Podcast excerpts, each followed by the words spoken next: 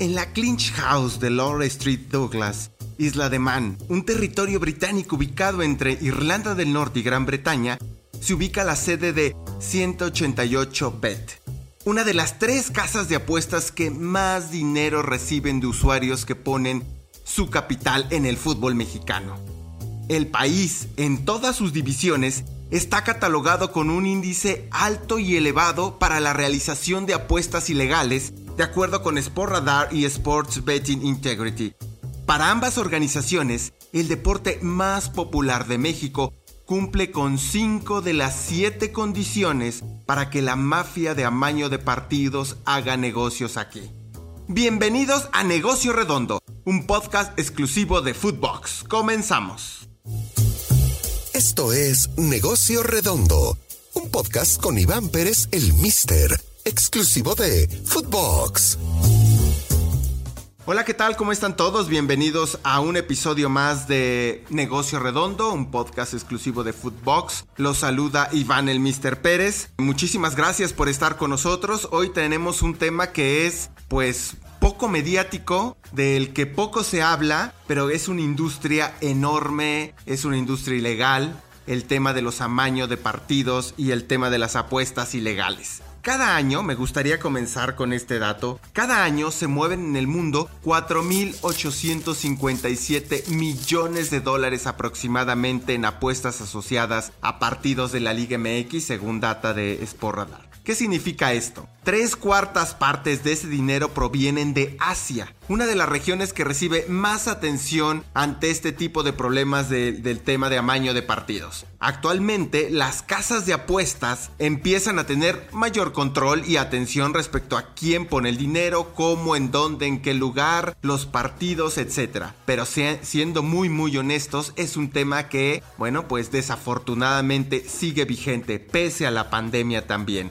Por ejemplo, el domicilio físico de 188-Bet está señalado en Paradise Papers, que es el lote de documentos electrónicos relacionados con inversiones offshore revelado por la prensa alemana ya hace algunos años. ¿Y, por qué está ahí? Bueno, porque es uno de los sitios donde al menos tres compañías lavan dinero en ese domicilio fiscal. En un estudio realizado hace un par de años por Sports Betting Integrity, catalogan a México como un territorio de alto riesgo.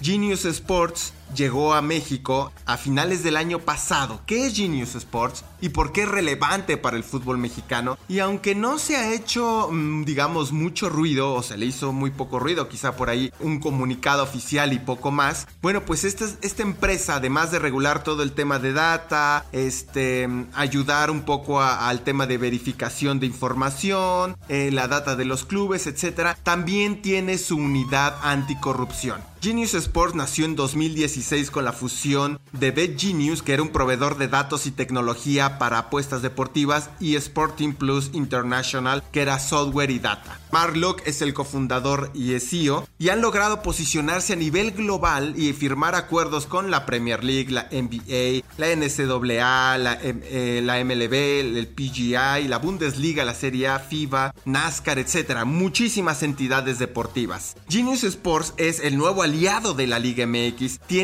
a más de mil personas trabajando en 16 países del mundo para el monitoreo y control de apuestas ilegales. Además de contar con acuerdos con 150 casas de apuestas en el mundo. ¿Por qué es relevante? Bueno, es verdad, hace un par de años algunas instituciones o, algunos organismos que tienen temas de datos, de apuestas, pues prendieron los focos rojos aquí en el fútbol mexicano. Es decir, pues bueno, no basta con, con lo que muchos directivos comentan de aquí el fútbol es limpio, aquí todo es en pro del fútbol. Lo cierto es que los apostadores eh, ilegales están en todo el mundo. No hay un rincón donde no esté. Y si no están regulados, si no están controlados, si no hay vigilancia, si no hay planes de asesoramiento para los clubes, pues es, claro un territorio proclive a que sucedan este tipo de cosas, más allá de que las grandes intenciones y que creamos que todo está limpio, eso, eso no es verdad. Hemos visto en el fútbol europeo, en, España, por ejemplo,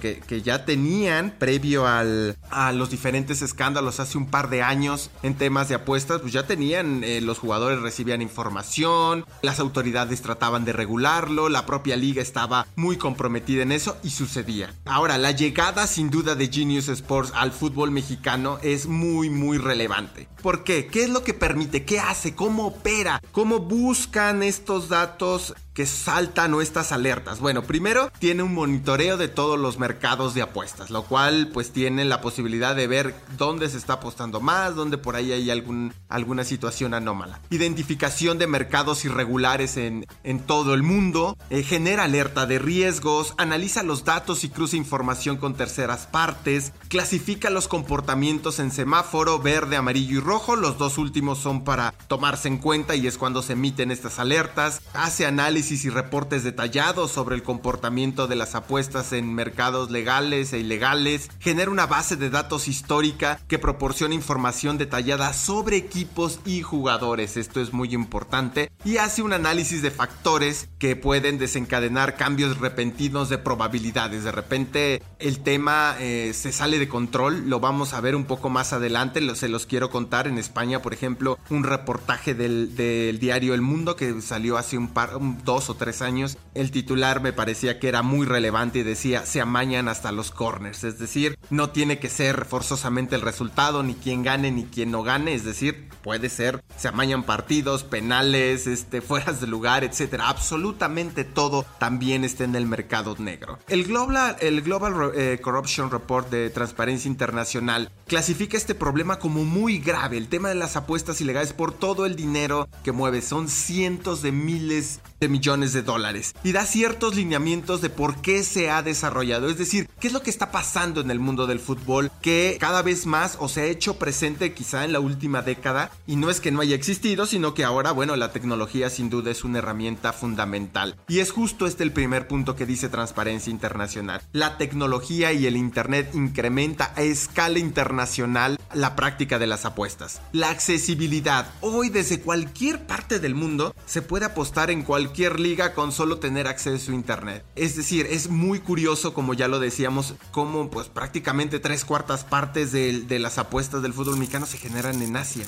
¿Realmente importa eh, en Vietnam lo que ocurre en la liga de expansión, por ejemplo? ¿O en Tailandia? Es decir, no, no estoy diciendo que se esté haciendo algo malo, simplemente que es necesario vigilar qué es lo que se está haciendo. El otro punto que dice em, Transparencia Internacional es el aumento de las audiencias en televisión. Esto propicia que casi todo el mundo también tenga acceso a presenciar cualquier partido y se interese en cualquier mercado. La demora en la paga de los jugadores profesionales es un tema que aquí en la propia Liga MX se ha visto. Ya no se diga en Centroamérica, en países de Sudamérica, en África, en Asia, incluso en Europa, aunque bueno, hablamos de un fútbol de primer mundo, seamos muy honestos, no todo el fútbol europeo es maravilloso, ni es genial y no tiene problemas, al contrario, hay muchísimos.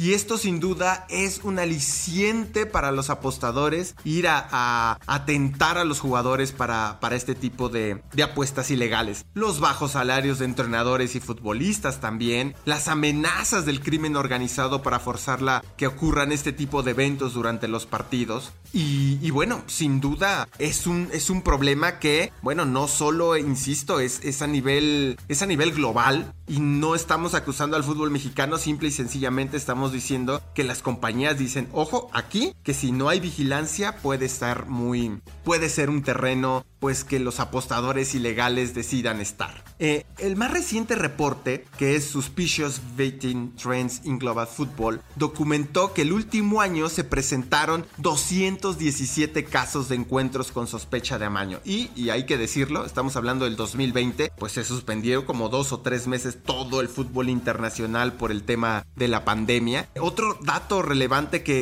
es eh, importante poner sobre la mesa es que eh, en el continente americano, entre 2017 y 2020 se han presentado 114 alertas de partidos que pueden ser amañados. Es decir, eh, no estamos hablando, el reporte muchas no identifica países, sino regiones sino de, alguna manera esto es lo que, lo que el continente americano ha generado en sospechas de partidos amañados. Sin duda es un, un tema en el cual las autoridades deben de poner muchísima atención porque solo entre, el, entre 2017 y 2020 se han presentado 1447 casos de posible amaño de partidos. Es decir, no hay día en que no se haga un desafortunadamente exista em, la sospecha o que se haya revelado que existe este tema del arreglo de partidos por las, las apuestas ilegales. Quizá la última operación que también se habló poco de ella fue hace unos meses la Interpol la llevó a cabo, la operación se realizó, escuchen,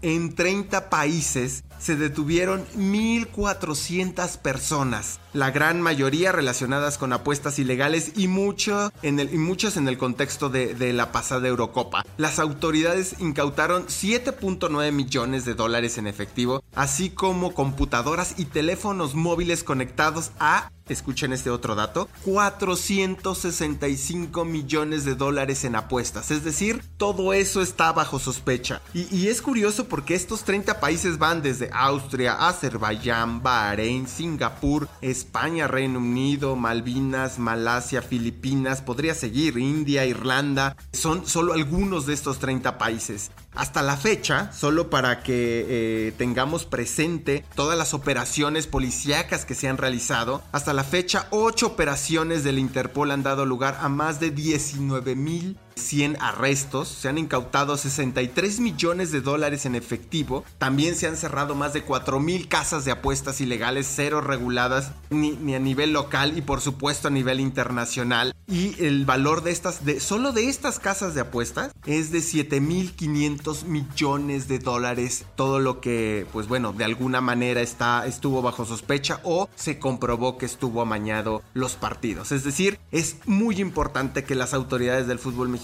sigan trabajando en la prevención. Todos los organismos internacionales dicen, más allá de combatir el problema que es fundamental y que deben de, inmiscuir también a las autoridades locales, no, es solo una, una pelea de las ligas o de las competiciones, tiene que ser también algo regulado este, y tipificado en la ley para que, bueno, haya eh, sanciones severas, multas, cárcel, eh, si es necesario. Pero bueno, sin duda, esto es un, un problema que está a nivel global y, y el que ya hay una compañía en México que esté checando, revisando, etcétera, es muy positivo, pero bueno, no es lo único. La prevención es fundamental para que todos los actores del fútbol mexicano, nacional, internacional, pues eviten caer ahí. Y sin duda también tratar de mejorar las condiciones contractuales, salariales, tanto de cuerpos técnicos como jugadores, árbitros también, para que de esta manera pues se eviten tener estas, estas otras tentaciones. Es un problema que no va a dejar de existir, ni que se va a erradicar por completo, pero sí que es verdad que se han dado pasos para el control y bueno, vamos a ver hasta dónde llega este problema. Y uno de los detalles que, que han hablado las autoridades internacionales y quienes han estudiado el tema es generalmente el crimen organizado va un paso más adelante en términos del avance de la tecnología porque encuentra nuevos métodos, etcétera, y a partir de ahí también las autoridades empiezan como a trabajar al respecto. Pues bueno, esto ha sido todo por este episodio de Negocio Redondo. Les agradecemos muchísimo que estén con nosotros. Si tienen algún comentario, alguna duda, nos lo pueden enviar en nuestras redes sociales. Yo soy Iván el Mister Pérez y nos escuchamos hasta la próxima. Hasta pronto.